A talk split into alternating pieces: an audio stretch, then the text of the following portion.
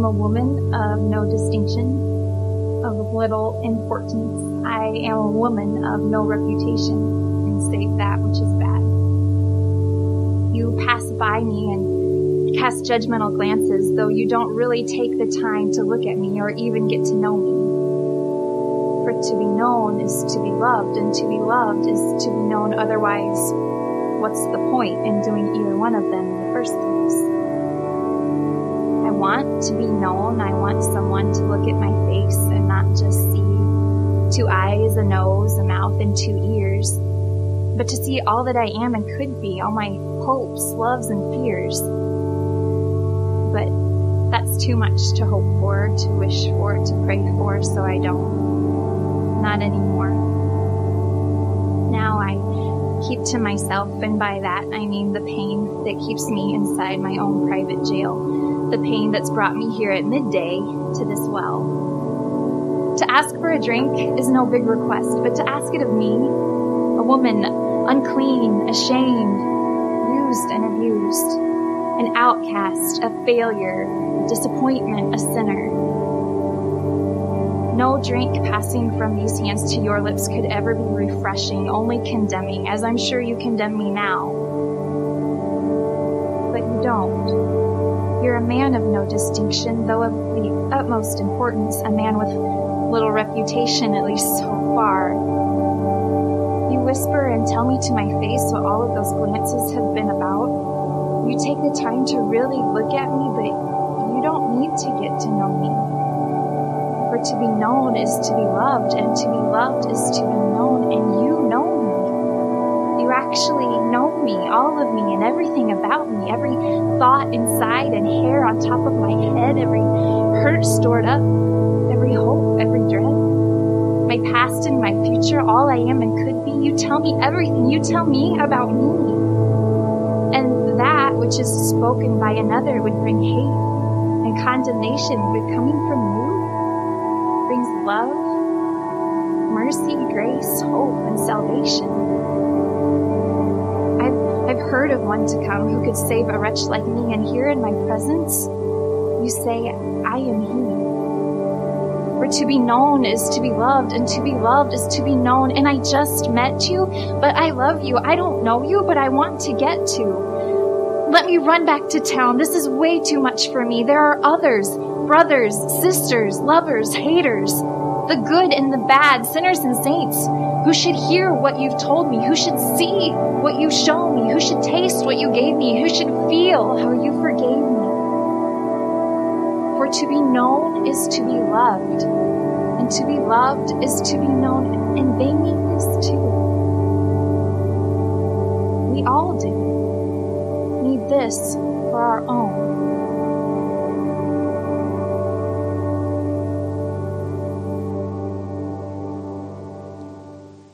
Reading is from John 4 1 to 30 and 39 to 42 from the ESV. Now, when Jesus learned that the Pharisees had heard that Jesus was making and baptizing more disciples than John, although Jesus himself did not baptize, but only his disciples, he left Judea and departed again for Galilee. And he had to pass through Samaria. So he came to a town of Samaria called Sychar, near the field that Jacob had given to his son Joseph. Jacob's well was there. So Jesus, wearied as he was from his journey, was sitting beside the well. It was about the sixth hour. A woman from Samaria came to draw water. Jesus said to her, Give me a drink, for his disciples had gone into the city to buy food. The Samaritan woman said to him, How is it that you, a Jew, asked for a drink from me, a woman of Samaria? For the Jews have no dealings with Samaritans.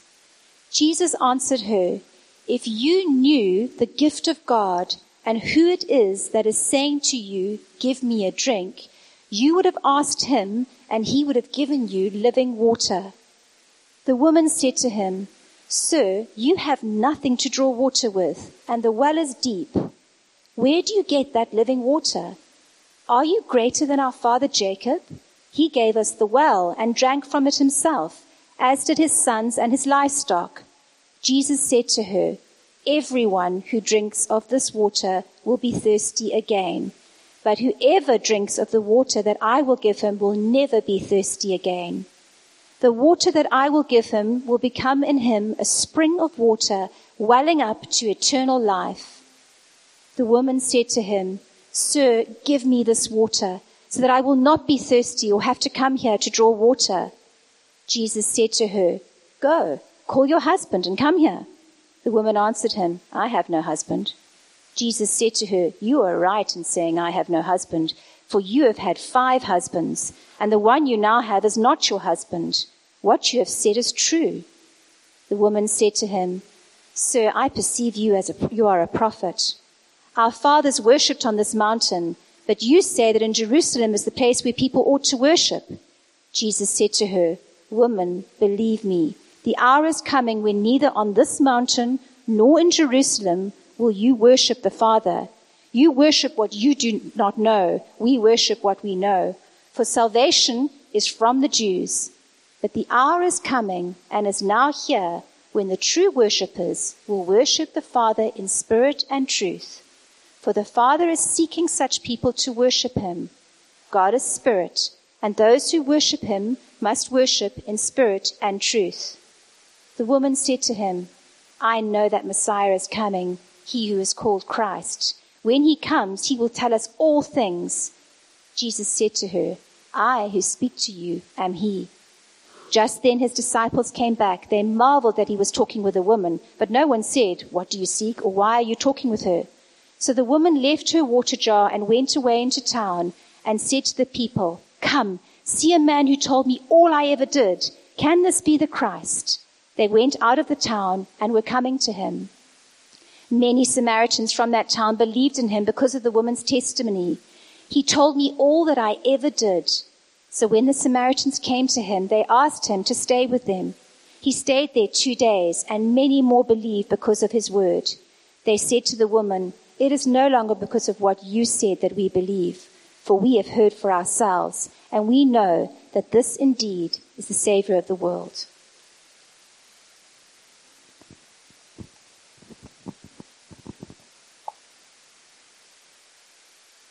that on? Great. Can you hear me? Ali, thank you for reading that text so well. And um, what a powerful little video clip beforehand. I don't know how that hit you, but that hit me pretty hard um, when I saw that. And um, there's not much left for me to say after all that. So let's pray and then look at that text together. To be known is to be loved, and to be loved is to be known. Our Father in heaven, like the woman at the well, we too are thirsty for living water.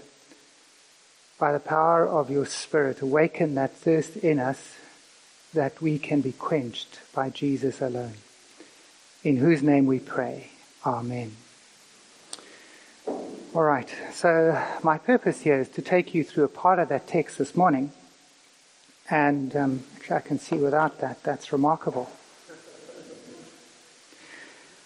The writer of this Gospel, John, for those of you who have your Bibles here, only records 21 days in uh, the very long ministry of Jesus, the three years of ministry, and his selection is choice.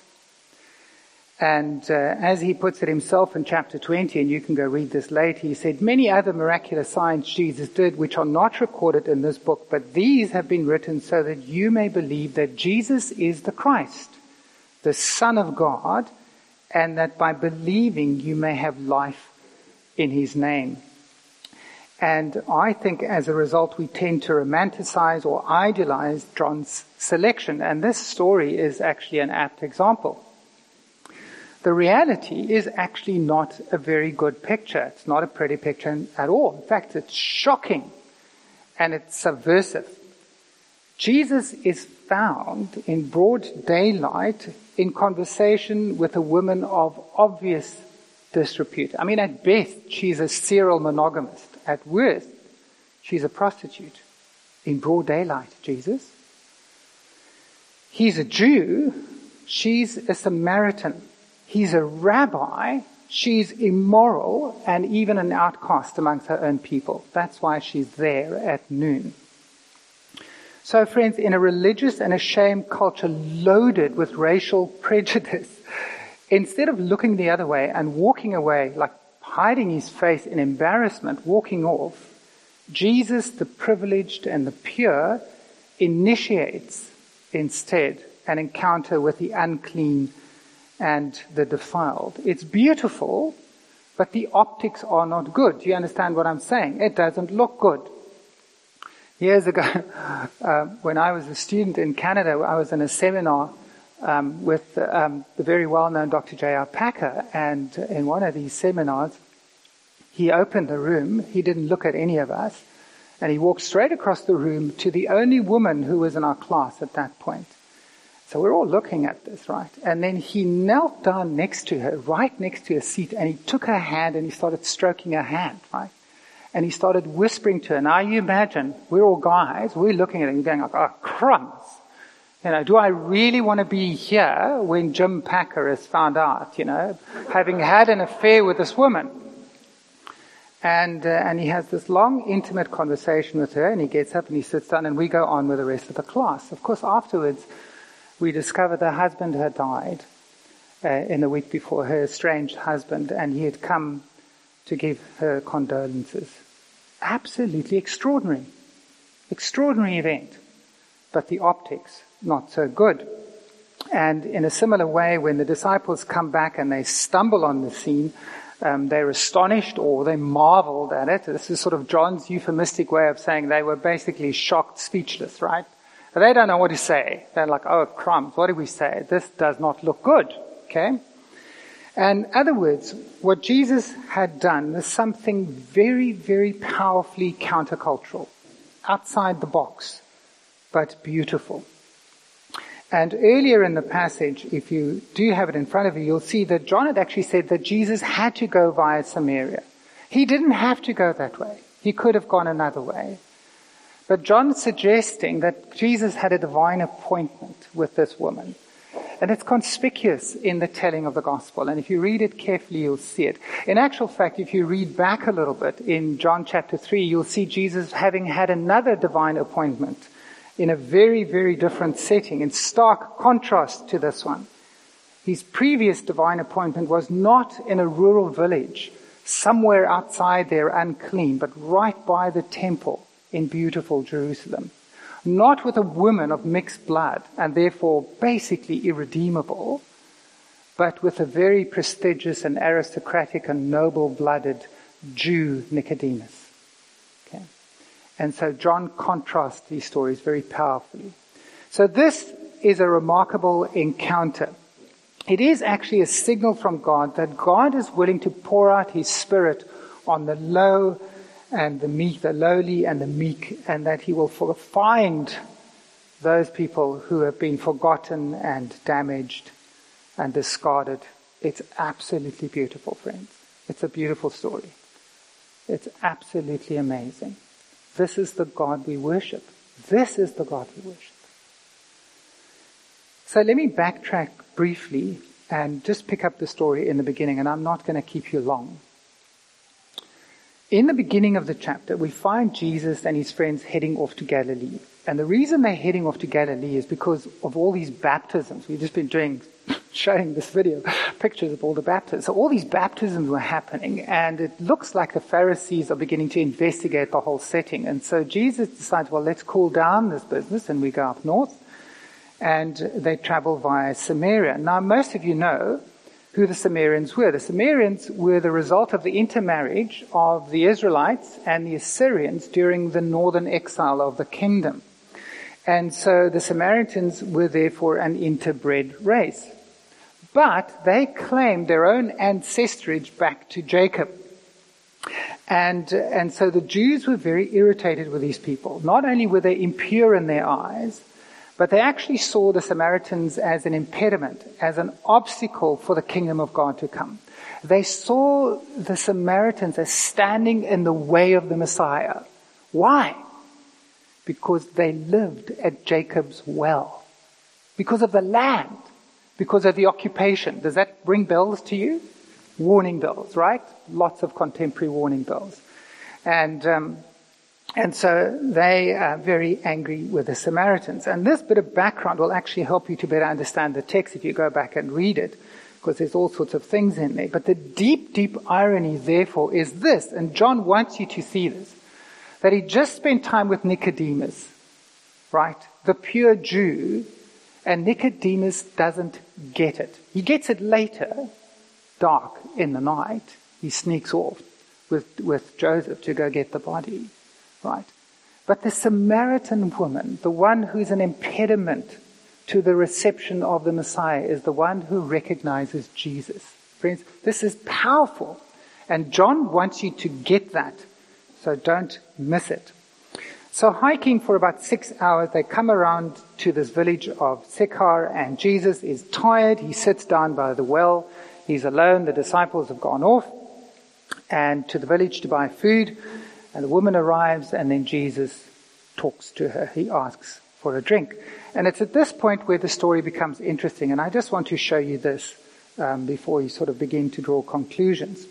Because what we have here is a classic case of double layered conversation, sort of dual meaning conversation. It's a beautiful conversation, but it's fabulous. So Jesus sort of speaks figuratively and heavenly language. She understands very earthly and literally and responds in literal terms. And then Jesus sort of answers again in a very sort of spiritual way, right? In a figurative way. And then she gets it only literally. Um, but the beauty of this is that Jesus speaks both heaven and earth. he brings it together. And instead of being condescending towards a misunderstanding, he actually uses that conversation to draw her into a knowledge of himself. It's quite beautiful. And I've asked Devon just to put that text up for us from verse 9 to 15. And I'm going to show you that very briefly. So in verse 9, he asks her for a, for water to drink, to which she really responds with the obvious, hey guy, this is an inappropriate request. Okay? You shouldn't be talking to me, right? Even I know that. To which Jesus responds in verse 10 um, with a layered response. And he says, If you knew the gift of God and who it is that is saying to you, Give me a drink, you would have asked him and he would have given you living water. Can you see how Jesus has provoked this conversation? Now, the clue to the double meeting, meaning is obviously in that phrase, living water. And we've had it in a song just before. It's beautiful, actually. Living water, friends, literally means non-stagnant water. It means good water, right? If you live anywhere where there's not a lot of water, which is increasingly where we live, right? Um, you know, if you want to drink from a pool that's stagnant and muddy and murky and where all the bacteria is, right? You know you're going to get the runs, right? If that's your daily situation, that's an awful reality. So living water is good water. Living water is running water. Living water is water that you can really drink. Living water is like a fountain, like a river. Now, friends, if water is so important to your daily existence, we have no idea. But if this is your daily life, going to fetch water in a bucket, right? having living water can make all the difference between life and death. It can be so symbolic of the whole situation of your life, right? It's indicative of everything. And so in verse 11, well, so in other words, she hears, she hears living water, thinks good water, but Jesus, of course, means much, much more. And so she responds in verse 11, you don't even have a bucket. Dude, how are you going to give me the water? You don't have a bucket. Right? This is Jacob's well. It's the deepest well in Israel. It's a hundred feet deep. The good water, you need a bucket to get way down there if you need the good water. And so the puzzle in her mind is, who's this guy? Is he like Jacob? Is he like our father Jacob who gave us this water, who now somehow has the power within him to give me real water, to lift the burdens of my life, to change the situation in my life. Maybe he has that kind of power. And so in verse 13 and 14, Jesus responds more literally for the first time, even though she doesn't entirely get it yet. And he says to her, this water, even if I could get you the good water down there, will still leave you thirsty. But whoever drinks of the water that I will give him will never be thirsty again. That water I will give him will become in him a spring of water welling, gurgling, bubbling up to eternal life. What a powerful thing to say. Okay? Water. Water to quench your deepest thirst. A fountain that'll gush up inside of you and will never die. You will never have to relentlessly look and search and find and struggle for that satisfaction that you could never get. So Jesus is actually also using powerful Old Testament imagery. Not only is living water a wonderful sign of life if you live in a desert place, right? Living water is also loaded with significant meaning of God one day coming to rescue his people. If you look at Isaiah, for example, Isaiah talks of a day when God is coming, a day in which there'll be great joy, because that day, God desert people will draw water from the wells of salvation. So deep imagery from there, from Zechariah and Ezekiel. Uh, they both speak of a day when living water will flow out of Jerusalem. And when you get right to the end of the Bible, there is the river, right, flowing. And so even though the meaning is cryptic and puzzling to the woman, it's enough for her. She wants it. she doesn't quite know what it is, but she knows that she wants it. So somehow her thirst for water and her thirst for wholeness, her pursuit for wholeness come together. And she knows that she wants it. Her physical need and her spiritual need somehow overlaps and she realizes this is what I need. And it is these two strands that Jesus then weaves together as the story unfolds. And that's why um, I asked Ali to read the whole story for us. And unfortunately, we can't look at the rest of it. That'll have to wait for another occasion because the story moves on to those who are the worshippers of God in spirit and in truth. One of those perennial questions. What does it mean to worship God in spirit and in truth? And John is adamant that it is simply the recognition that Jesus is the source, that Jesus is the Savior, and even the Samaritans get it.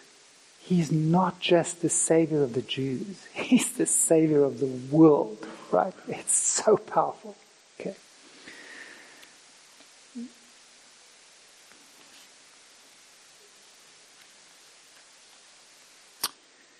So what I want to do now in the time remaining is I want to pause and I actually want to metaphorically just put us in the same situation as the woman. And what I'm doing here, I'm really borrowing from many others who've spoken on this passage, spoken on this passage. This is not original with me. So the question I want to put before us then is what would our thoughts be were we the ones standing at the well? If we were to assess the situation of our lives, we could possibly say something like this. We could say to Jesus, you know, Jesus, the well of my troubles is very, very deep. It's good to have you here, right? Nice of you to be around. But let's face it, you don't have a bucket you can't draw the water for me, right? You really can't actually help me in my situation. My situation that I struggle with today is of such a nature that no abstract belief in Jesus is actually really going to remedy it, right? No abstract faith in God is actually going to make a real tangible difference today. So trust me, Jesus. It's not that I don't believe in the gospel. I'm just not convinced that it can help me in my particular problem. Does it sound familiar to you? And as a result, what we do is one of two things. So what I would do is I would decide, look, I'm going to solve this problem myself then, right? Okay, and there I go. And uh, inevitably I fail, and then I fall into blaming myself or someone else or some situation um, you know that whole thing about drinking poison and hoping someone else would die? You know, that kind of thing. Or I give up And I say to myself, you know what, JB, you're useless, right? You're so useless. You know, and I retreat into self-pity. You know, the problem with both anger and self-pity is that they're both aspects of self-love. In both instances, what we want from Jesus is not Jesus. We want Jesus the empowerer for me, or Jesus the super empathizer for me, Jesus the comforter, or Jesus the enabler to do the things that I want to do. But one thing we really don't want in our lives is to have Jesus as our master and as our Lord. Let's face it. I want him on my terms and my conditions. And so my pride, which is at the bottom of all this, hinders me from getting help from Jesus. And I say to myself, you know what, JB, as long as you have the tiniest shred of self-dignity left, you are not really going to ask for help. And that's our problem, friends. That's the human condition. This is where we stumble. This is where we fall. But the woman at the well is different. And friends, that's why she's so absolutely attractive to us. You cannot take your eyes off this woman in the gospel. You can't. Because she's already sought intimacy everywhere else. She didn't find it. Right? She's already lost her self-respect. She's already lost her pride. She has nothing left within her. She's come to the end of herself already. She's ready, therefore, for living water. She has come to realize that she has a thirst that only God can quench. We have a lot to learn from Alcoholics Anonymous. as Christians. Can I tell you something about living water? Living water is, is an amazing thing. Living water is, is a powerful thing. I was just thinking about it and, I, and it just kind of tears came to my eyes. You know, I, I know there's some people here from Namibia, you know, that, have you been to Namibia? Most beautiful country on the earth, by far. I lived in the desert for a year. And uh, and the most beautiful thing about Namibia is that is if you if you travel in the Namib Naukluft Park, you go past the Kuiseb Canyon. But near Windhoek in the Khomas Hoogland is the origin of the Kuiseb River. And the Kuiseb River has to flow all the way down to the coast through the desert. Okay. Not only does it have to track the desert, but quite a bit of a ways along, and it's sort of 500 kilometers to the coast these massive, gigantic sand dunes are migrating and have migrated right across the canyon and crushed the river. But you know what?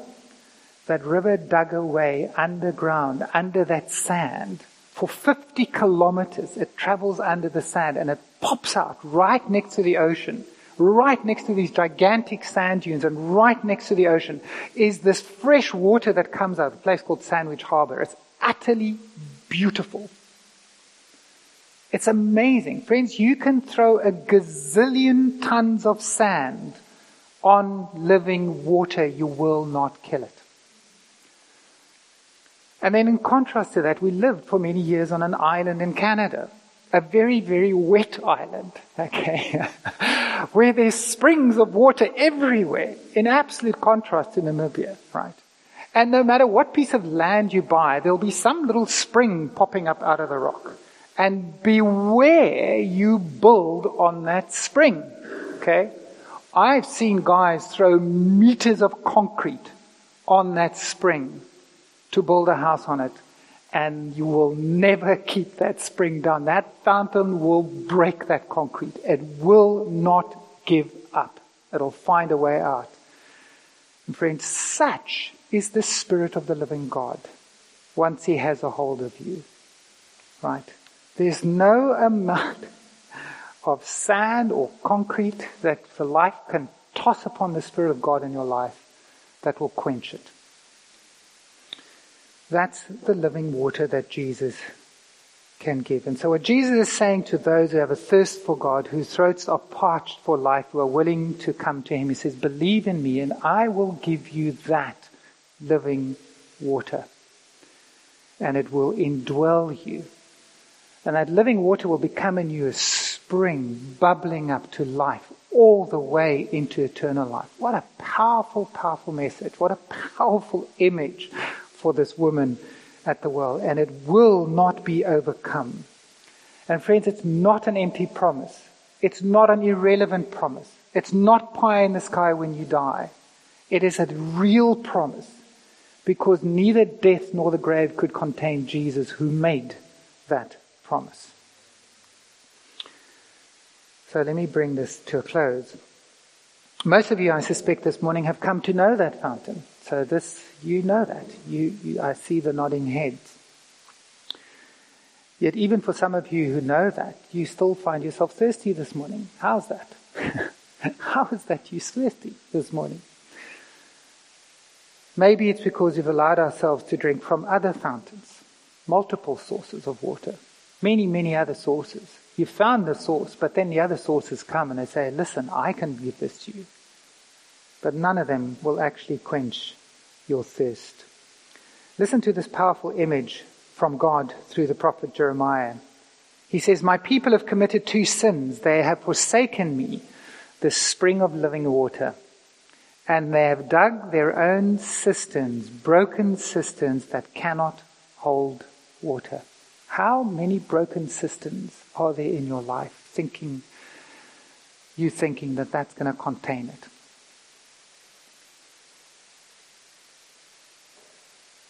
So for you who know the fountain, Christ is calling you to put behind those broken systems. Let go.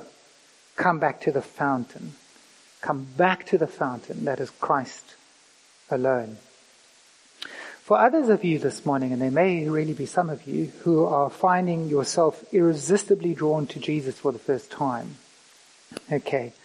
Um, you know, that's an amazing thing. You know, the one thing about this story is that when you read it, you come to the conclusion that Jesus is an absolutely beautiful person.